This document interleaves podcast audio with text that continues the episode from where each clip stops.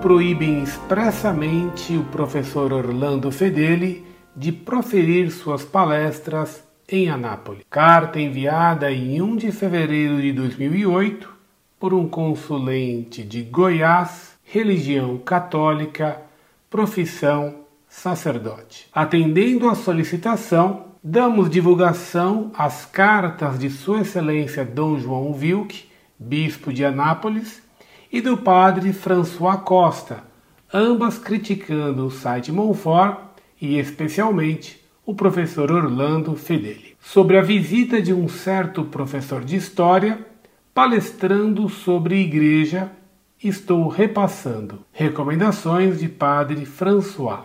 Caros amigos, recebi com surpresa a notícia da visita do professor Orlando Fedeli a Anápolis, numa jornada muito intensiva, do dia 1º ao dia 3 de fevereiro próximo. Sobre a pessoa do professor Orlando Fedeli, eu não seria capaz de dizer muitas coisas, a não ser o que poderia saber qualquer pessoa navegando um pouquinho pela internet. Um professor casado, homem culto, presidente da Associação Montfort. Que Deus o abençoe. Ao fazer uma pequena visita pelo site Montfort, se descobre rapidamente quais são as principais tendências dessa associação. Ultratradicionalista, integrista, combate sistematicamente o Concílio Vaticano II, o ecumenismo defendido pelo mesmo concílio, a Renovação Carismática Católica, o Neo-Catecumenato, ambos movimentos aprovados pela Igreja Católica, e qualquer pessoa que se lhe faça oposição. Sabemos que atualmente não existe um índex, um catálogo de livros proibidos, mas com certeza se existisse um índex internauticorum, gostaram do neologismo? O site Montfort seria um desses dignos de serem lá colocados. Ainda que não exista um tal índice, o católico tem por obrigação moral privar-se de coisas, leituras e audiovisuais que possam representar um perigo para sua fé, obrigação moral. Ora, a Igreja Católica acredita que o Espírito Santo atua quando os bispos estão reunidos em concílio ecumênico. O Concílio Vaticano II é um concílio ecumênico. Se eu não erro, o silogismo deveria terminar assim: logo, o Espírito Santo atuou no Concílio Vaticano II. Claro que nem tudo que um concílio pronuncia tem valor de definição dogmática, mas tenhamos bom senso. O Espírito Santo não fala só através das definições dogmáticas. É preciso servir a Igreja como ela quer ser servida, não como nós gostaríamos. Isso não é obediência cega. Pelo pouco que pude ler das cartas desse professor, que são muitas, muitas mesmo, pelo programa de palestras desse encontro de fevereiro, Missa Nova, Terceiro Segredo de Fátima, Modernidade, Renovação Carismática Católica e o Protestantismo, Concílio Vaticano II, etc., o ideal, isso parece, será o mesmo: atacar o Concílio Vaticano II, dizer que a missa em vigor por decreto do Santo Padre Paulo VI em 1970, tão sucessor de Pedro como São Pio V, está cheia de erros e ambiguidades, defender que se deve celebrar a missa tridentina, falar mal da Renovação Carismática Católica e do ecumenismo, etc. Escrevo-lhes para que não tenham a curiosidade de ir a esse encontro. Não é recomendável. Mais ainda, gostaria que fizessem chegar esse e-mail esclarecedor que lhes envio a uns 10 amigos. Precisamos apoiar o Papa e o nosso bispo diocesano, Dom João Wilk, que está em comunhão com o Papa. As ideias do professor Fedeli em Anápolis representam uma intrusão em temas que a Igreja já tem sua orientação e com autoridade.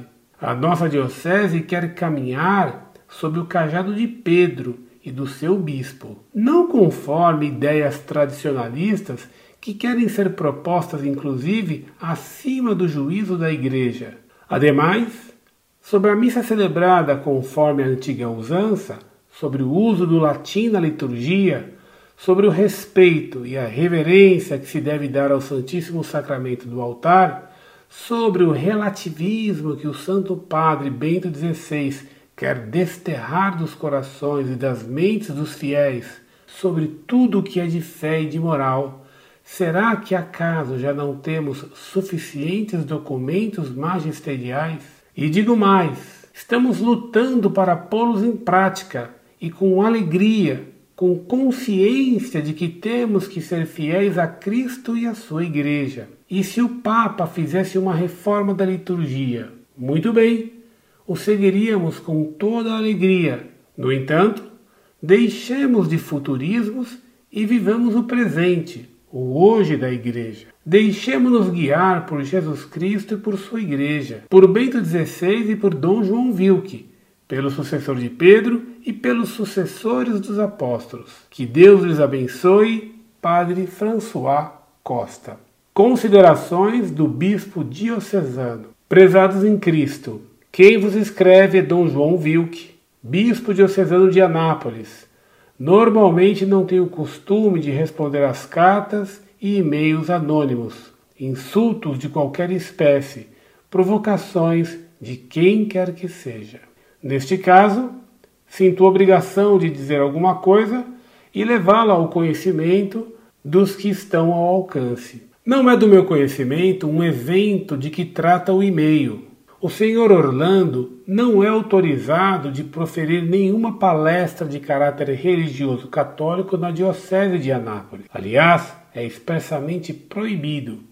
Assim também, qualquer um que queira tomar a iniciativa de convidá-lo. A disciplina eclesiástica é clara. Só com a permissão do bispo diocesano, alguém pode exercer ministério ou magistério numa diocese. O convite para o evento cita a carta do padre Franz Howard, escrita em 2005 e publicada até hoje no site da Associação Montfort, mantida pelo senhor Orlando Fedeli. A carta, caluniosa e difamatória, segue a regra de alguém já famoso. Minta, minta, sempre fique alguma coisa. Esta carta já me proporcionou muitos e-mails de insultos de frequentadores do site do senhor Orlando Fedeli. O padre Franz inventa, distorce, tira do contexto, manipula e eleva à máxima potência os fatos e as palavras, pretendendo atribuí-los à minha pessoa. Que cabeça fértil em criar maldades. Se impõe a pergunta, ele é certo de cabeça? Pois bem, esta carta, publicada pelo senhor Orlando, sem conferir se o conteúdo corresponde à verdade e pensar que ele é professor de História na Universidade de São Paulo, que história então ele ensina? Está na origem de uma série de inverdades que se abalam sobre minha pessoa, sobre a diocese e sobre os padres de Anápolis. É lamentável. O senhor Orlando é bem conhecido nos circuitos tradicionalistas. Mesmo lá, as impressões não são positivas a seu respeito. Houve tempo em que os padres da Administração Apostólica de Campos ajudavam a Associação Montfort. Desistiram, pois viram que as coisas não eram corretas. Para o seu conhecimento, confira o link www.veritatis.com.br/article/4609. Aqui não faço nenhuma avaliação. Conheça você e conclua. Pense. Jesus Cristo quis a Igreja como comunidade de amor e de verdade. O que assistimos é um triste espetáculo de desamor, ódio, distorção da verdade da Igreja pelo orgulho pessoal, manipulação do ensinamento e da pessoa dos próprios papas. É assim que os papas querem e ensinam? Quanto a mim, sou transparente nas minhas posições de cristão e de bispo.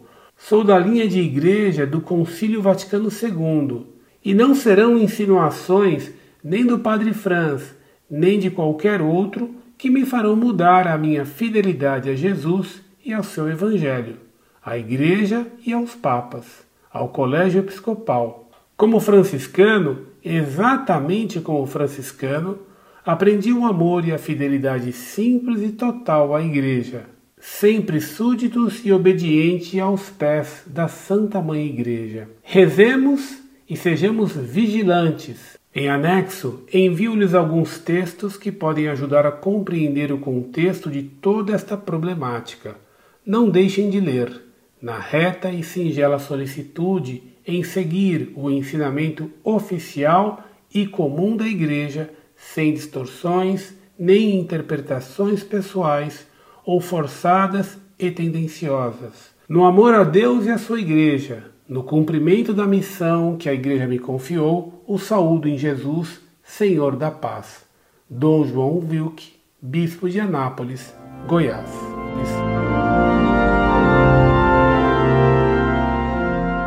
Paz e bem. Chegando a Anápolis, na sexta-feira passada, para dar palestras, deram-me duas cartas publicadas pelo padre Françoá Costa e pelo bispo diocesano de Anápolis, Dom João Wilk, dando-me caridosas boas-vindas. Essas cartas foram generosamente distribuídas ao público nas ruas de Anápolis. Agradeço, pois, a propaganda que Sua Excelência, o Senhor Bispo de Anápolis, fez de minhas palestras. Com efeito, graças a essa inesperada propaganda, certamente várias pessoas que não sabiam delas vieram assisti-las exatamente para dar meu apoio. Mandei imediatamente que essas duas cartas fossem publicadas já na sexta-feira no quadro de honra do site Montfort.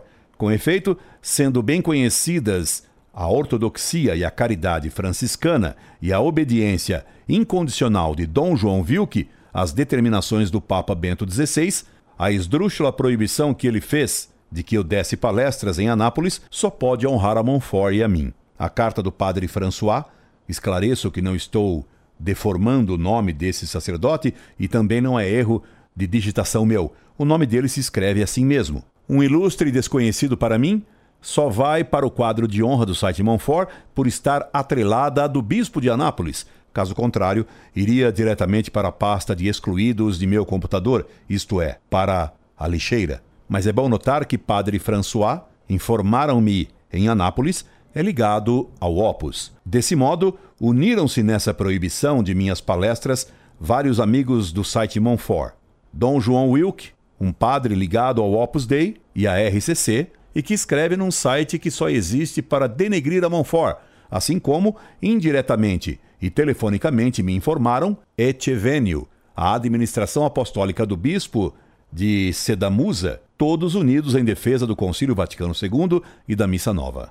Vamos então à análise e à resposta da carta de Dom João Wilk, que por ser bispo tem direito à procedência. Depois cuidarei da cartinha do padre Françoá. Dom João Wilk começa sua carta de boas-vindas a mim, paz e bem, de modo esquisito, dizendo que não costuma responder às cartas e a e-mails anônimos. Normalmente não tenho o costume de responder às cartas e e-mails anônimos, insultos de qualquer espécie, provocações de quem quer que seja. Nesse caso, sinto obrigação de dizer alguma coisa e levá-lo ao conhecimento dos que estão ao alcance.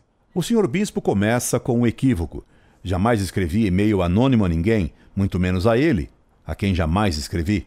Nem tive jamais qualquer intenção de provocá-lo. Esta é a primeira carta e carta aberta que lhe escrevo, e eu a assino jubiloso. Logo depois, Sua Excelência, o senhor Bispo de Anápolis, vai ao núcleo de sua carta, proibindo-me de dar palestras em sua diocese. Eis suas palavras. O senhor Orlando não é autorizado de proferir nenhuma palestra de caráter religioso católico na diocese de Anápolis. Aliás, é expressamente proibido. Assim também, qualquer um que queira tomar a iniciativa de convidá-lo. A disciplina eclesiástica é clara. Só com a permissão do bispo diocesano, alguém pode exercer ministério ou magistério numa diocese. Novo equívoco do senhor bispo. Ele me proíbe de exercer ministério ou magistério na diocese de Anápolis. Ora, jamais exerci nem pretendi exercer ministério em qualquer lugar do mundo, muito menos em Anápolis. Sou um professor leigo. Ministério é exercido por membros do clero. Essa proibição do senhor bispo erra de alvo. Não sou ministro da palavra, não sou ministro da Eucaristia, nem ministro de qualquer coisa inventada depois do Concílio Vaticano II. Sou contra esses tais ministérios, e ainda que me oferecessem ser ministro religioso de qualquer coisa, mesmo da acolhida, recusaria. Leigo, fico no lugar que cabe aos leigos. Também não exerço magistério eclesiástico. Sou professor de história e quase sempre lecionei em colégios secundários. Nunca fui professor da USP. Esse é outro equívoco de Dom Wilk. Só me doutorei na USP. Nunca dei aulas nessa universidade. Desse modo, a proibição de Dom João Wilk de que eu desse palestras em sua diocese é tão cogente quanto se ele me proibisse de voar como passarinho nos céus de sua diocese. Sua Excelência simplesmente exorbitou de sua competência. Só se Dom João Wilk fosse um Hugo Chávez de Anápolis, sua proibição de que um professor leigo desse palestras e num próprio do Estado teria efeito. Por ser bispo de Anápolis, Dom Wilk não tem o direito de proibir um professor leigo de falar, externando seu pensamento sobre qualquer tema, mesmo religioso.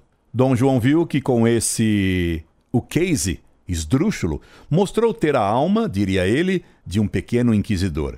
Justo ele, que deve detestar a Inquisição. Assim são os bispos ecumênicos e democráticos do Concílio Vaticano II. Aliás, ao me proibir de dar palestras sobre a história do Vaticano II e de suas doutrinas, assim como sobre o que disse este concílio sobre o que é a missa ordinária atualmente em vigor, Dom João Wilk contradiz o próprio Concílio Vaticano II, que ele diz defender. Com efeito, disse o Concílio Vaticano II, os homens todos devem ser imunes de coação tanto por parte de pessoas particulares quanto de grupos sociais e de qualquer poder humano, de tal sorte que nos assuntos religiosos ninguém seja obrigado a agir contra a própria consciência, nem se impeça de agir de acordo com ela, em particular e em público, só ou associado a outrem, dentro dos devidos limites. Concílio Vaticano II, Declaração Dignitatis Humanae, número 2. Portanto, Dom João Wilk, bispo de Anápolis, proibindo-me de dar palestras em sua diocese, a pretexto de defender o Concílio Vaticano II, violou a doutrina e a letra deste concílio. Diz mais ainda o mesmo Vaticano II. A todos os leigos, portanto, incumbe o preclaro ônus de trabalhar para que o plano divino de salvação atinja sempre mais a todos os homens de todos os tempos e de todos os lugares da terra. Consequentemente, sejam-lhe dadas amplas oportunidades para que também eles participem ativamente na obra salvífica da Igreja, de acordo com suas forças e as necessidades dos tempos. Vaticano II, Lumen Gentium, número 83. Os sagrados pastores, porém, reconheçam e promovam a dignidade dos leigos na Igreja. De boa vontade, utilizem-se de seu prudente conselho. Com confiança, entreguem-lhes ofícios no serviço da Igreja e deixem-lhes liberdade e raio de ação. Encorajem-nos até para empreender outras obras por iniciativa própria. Com amor paterno, considerem atentamente em Cristo as iniciativas, os votos e os desejos propostos pelos leigos. Respeitosamente, reconheçam os pastores a justa liberdade que a todos compete na cidade terrestre. Vaticano II, Lumen Gentium, número 97. Também a CNBB reconheceu esse direito dos leigos ao proclamar a indecisão da 35ª Assembleia Geral. Deste modo, a ordem jurídica eclesial exige que seja tutelada e promovida a liberdade de todos os fiéis, que corre paralela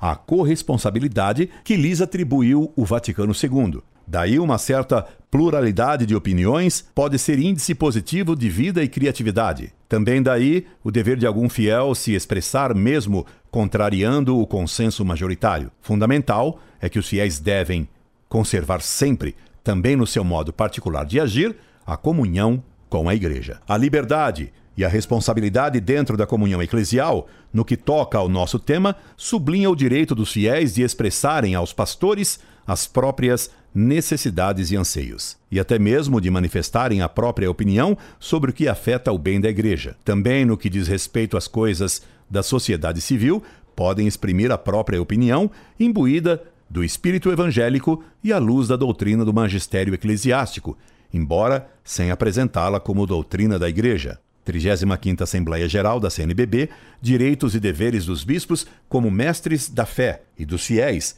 em especial no que se refere ao diálogo entre magistério e teólogos. Os direitos dos fiéis. Dom João Wilk viola também o que até a CNBB reconhece como direito dos leigos. Dom João poderia me acusar de que, como ressalta a CNBB no texto acima citado, para criticar o Vaticano II, eu não estaria em comunhão com a Igreja. Ora, esse argumento é falso, porque o Concílio Vaticano II não foi um concílio dogmático. O Vaticano II pode ser criticado por qualquer católico sem que perca a comunhão eclesial. O próprio Bento XVI reconheceu o direito de se criticar o Vaticano II ao conceder ao Instituto do Bom Pastor o dever e o direito de fazer crítica construtiva ao Vaticano II. Ora, o que pode ser criticado, ainda que construtivamente, isto é, com respeito ao interlocutor, não pode ser infalível.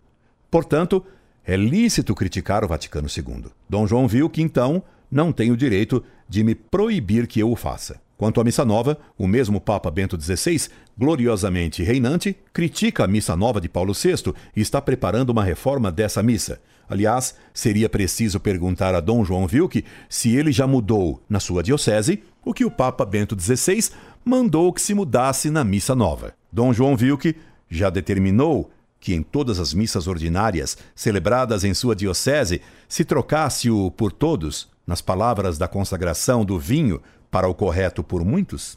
Claro que não mandou. Assim, é a obediência de Dom João Wilk ao Papa. Ele que pouco obedece ao Papa, ditatorialmente se dá o direito de proibir um professor leigo de fazer palestras em edifícios públicos civis. Dom João Wilk alude à disciplina eclesiástica para proibir as palestras que eu ia proferir e que dei numa sala da Universidade de Goiás. Ora, o direito canônico não dá ao bispo o direito de proibir a um leigo de proferir palestras numa entidade pública ou civil. O direito canônico no livro 2º, primeira parte, título 1, quando trata dos direitos dos fiéis cristãos em geral, diz no seu cânon 212, parágrafo 3º. De acordo com a ciência, a competência e o prestígio de que gozam os leigos têm o direito e, às vezes, até o dever de manifestar aos pastores sagrados a própria opinião sobre o que afeta o bem da Igreja, e ressalvando a integridade da fé e dos costumes e a reverência para com os pastores, e levando em conta a utilidade comum e a dignidade das pessoas, deem a conhecer essa sua opinião também aos outros fiéis. E diz ainda no cânon 225, Cânon 225.1. Uma vez que, com todos os fiéis, por meio do batismo e da confirmação, são destinados por Deus ao apostolado, os leigos, individualmente ou reunidos em associações, têm direito geral e gozam do direito de trabalhar para que o anúncio divino da salvação seja conhecido e aceito por todos os homens, em todo o mundo. Esta obrigação é tanto mais premente naquelas circunstâncias em que somente por meio deles os homens podem ouvir o Evangelho e conhecer a Cristo. Logo, Sua Excelência o Bispo de Anápolis, proibindo-me de dar palestras em sua cidade, exorbitou de sua competência canônica. Uma palavra sobre o tratamento dado pelo pastor da Diocese de Anápolis a um sacerdote a ele subordinado. Dom João Wilk ofende, violentando todas as normas da lei e da caridade, o padre Franz Howard, cuja carta, pedindo respeitoso diálogo ao bispo de Anápolis, foi publicada no site Montfort. Ao invés de dialogar, Dom Wilk chega ao cúmulo de perguntar: ele é certo da cabeça? Será que esse tratamento está de acordo com a caridade? Essa é a caridade pastoral de João Wilk? Ou isso é contra o próprio direito canônico? Contra a lei moral e civil, isso é. Em nosso site você pode acessar a carta do padre Franz Howard a seu bispo, pedindo respeitosamente que Dom Wilk dialogasse com seu clero, carta que Dom João Wilk queria que retirássemos do site Montfort. Julgue o leitor se cabe a essa carta o que dela diz Dom João Wilk. A carta, caluniosa e difamatória, segue a regra de alguém já famoso. Minta, sempre fica alguma coisa. Esta carta já me proporcionou muitos e-mails de insultos de frequentadores do site do senhor Orlando Fedeli. O padre Franz inventa, distorce, tira do contexto, manipula e eleva à máxima potência os fatos e as palavras, pretendendo atribuí-los à minha pessoa. Que cabeça fértil em criar maldades! Se impõe a pergunta: Ele é certo da cabeça? Para justificar sua ação inquisitorial, o ecumênico bispo de Anápolis, conhecido por suas posições radicalmente favoráveis ao espírito do concílio, condenada por Bento XVI, se socorre da ajuda nada menos da tradicionalista Administração Apostólica São João Maria Vianney, dirigida pelo bispo de Sedamusa. Consta até que Dom Wilk telefonou a ele em Paris antes de lançar sua carta de boas-vindas a mim. Curiosa aliança entre um bispo pró-interpretação modernista do Vaticano II com um bispo tradicionalista, e ainda como contrapeso, ele se socorre da ajuda de um padre ligado ao opus e ao carismatismo. Quia unum sunt, que todos sejam um, ou porque todos são uma só coisa. Que Deus perdoe a sua excelência, Dom João Wilk, bispo de Anápolis, de sua falta de caridade, de justiça e de pastoralidade. Que perdoe suas exorbitâncias canônicas e civis, mas que ele deve aceitar a doutrina católica, que ele deve acatar as decisões de Bento XVI, assim como as determinações da Santa Sé, por exemplo, sobre a comunhão de joelhos e na boca, coisa que ele não admite, e isso ele deve fazer já, e não ditatorialmente proibir um professor leigo de proferir palestras num edifício do Estado. São Paulo, 4 de fevereiro de 2008. Orlando Fedeli. Recomendação ao Padre Françoá. A cartinha de recomendações do Padre Françoá é superficial, vaidosa e cheia de contradições. Se ela não viesse junto com a do bispo de Anápolis, ela nem mereceria resposta e sequer atenção. Ele me diz ultra-tradicionalista. Ora, várias vezes já recusei para mim a denominação de tradicionalista devido à polivalência semântica desse termo. Tradição pode ser a da Kabbalah, a de Joseph de Mestre, a de Bonnet, a da Fraternidade Sacerdotal São Pio X, ou até a do gnóstico René Guénon. Por isso, declaro-me apenas católico apostólico romano. O padre Françoá parece ser ultra-generalizador no uso dos termos. Ele me coloca no imaginário e possível index internauticorum. E tão contente ficou com a sua trouvelle, que vaidosamente pergunta a seus possíveis leitores: gostaram do neologismo? E sua perguntinha mostra que ele reconhece ser raro ter uma ideia interessante. Padre Françoá parece lamentar algo de ruim trazido pelo Concílio Vaticano II, o fim do index, o fim do índice dos livros proibidos. Que bom, já é um ponto positivo dele, reconhecer um mal trazido pelo Vaticano II. Entusiasmado com seu achado genial, o index internauticorum, Padre Françoá, sentindo-se inspirado, se arrisca a navegar no oceano da lógica, fazendo o que ele pensou ser um silogismo. A Igreja Católica acredita que o Espírito Santo atua quando os bispos estão reunidos em concílio ecumênico. O Concílio Vaticano II é um concílio ecumênico. Se eu não erro, o silogismo deveria terminar assim: logo, o Espírito Santo atuou no Concílio Vaticano II. Pobre silogismo capenga que, errando na premissa maior, por generalização, só podia concluir em erro. O silogismo do padre Françoá é um sofisma muito mal ajambrado. A premissa maior dele está errada. É falso que a Igreja Católica acredita que o Espírito Santo atua quando os bispos estão reunidos em concílio ecumênico. Nem sempre os concílios são inspirados infalivelmente pelo Espírito Santo. Nem todo concílio ecumênico é guiado pelo Espírito Santo, e nem tudo o que se diz num concílio ecumênico é inspirado pelo Paráclito. Num concílio ecumênico só é infalível o que o Papa aprovar como tal, e o resto que diz Padre Françoá é tão errado como a grafia de seu nome. Fim da sua navegação em seu mini-oceano da lógica, Padre Françoá parte para exercer seu zelo e recomenda. Fim da sua navegação em seu mini-oceano de lógica, Padre Françoá parte para exercer seu zelo e recomenda a seus leitores: escrevo-lhes para que não tenham a curiosidade de ir a esse encontro. Não é recomendável. Mais ainda, gostaria que fizessem chegar esse e-mail esclarecedor que lhes envio a uns 10 amigos. Será que Padre Françoá, seguindo o Vaticano II, condena encontros ecumênicos com seitas? Claro que ele não condena encontros ecumênicos, ele só condena o que diz o site Montfort, comprovando assim que é falso o ecumenismo do Vaticano II. Se toda religião e seita podem salvar, se o Vaticano II aboliu o index, por que Padre Françoá quereria fazer um index internauticorum para nele colocar o site Montfort? Será que ele Ecumenicamente, recomenda que não se leia o site Montfort, porque lá se repete o que a Igreja sempre ensinou, que fora da Igreja não há salvação. Quarto Concílio Ecumênico de Latrão, concílio infalível. E que a liberdade de religião é um delírio, como ensinou o Papa Gregório XVI na encíclica Miraribus. Será que ele não quer que os católicos leiam a encíclica Mortalium Animus de Pio XI, que condenou o ecumenismo, aprovado pelo Vaticano II? Ou teme ele que os católicos leiam no site Montfort os sílabos de Pio IX, que condenou o liberalismo, a liberdade de religião e a modernidade, defendidos pelo Concílio Vaticano II. Padre Françoá recomenda que não se leia o site Montfort, porque ele reconhece que as encíclicas papais nele publicadas condenam o que ele e Dom Wilk pretendem ser a nova verdade adjornata do Vaticano II. Padre Françoá não quer que se leia o que a Igreja sempre ensinou e que o Vaticano II mudou.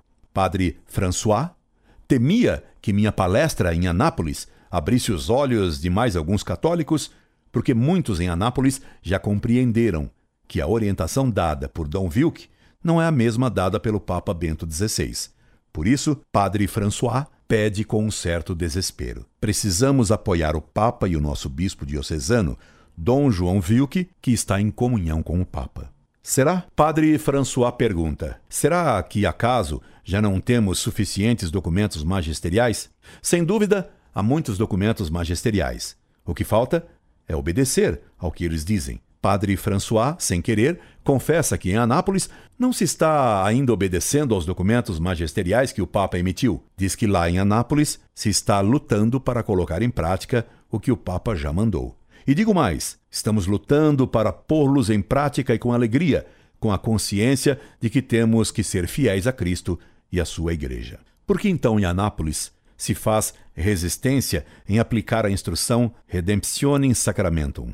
Nessa instrução se afirma: assim, pois, não é lícito negar a Sagrada Comunhão a um fiel, por exemplo, só pelo fato de querer receber a Eucaristia ajoelhado ou de pé. Todo fiel tem sempre direito a escolher se deseja receber a Sagrada Comunhão na boca.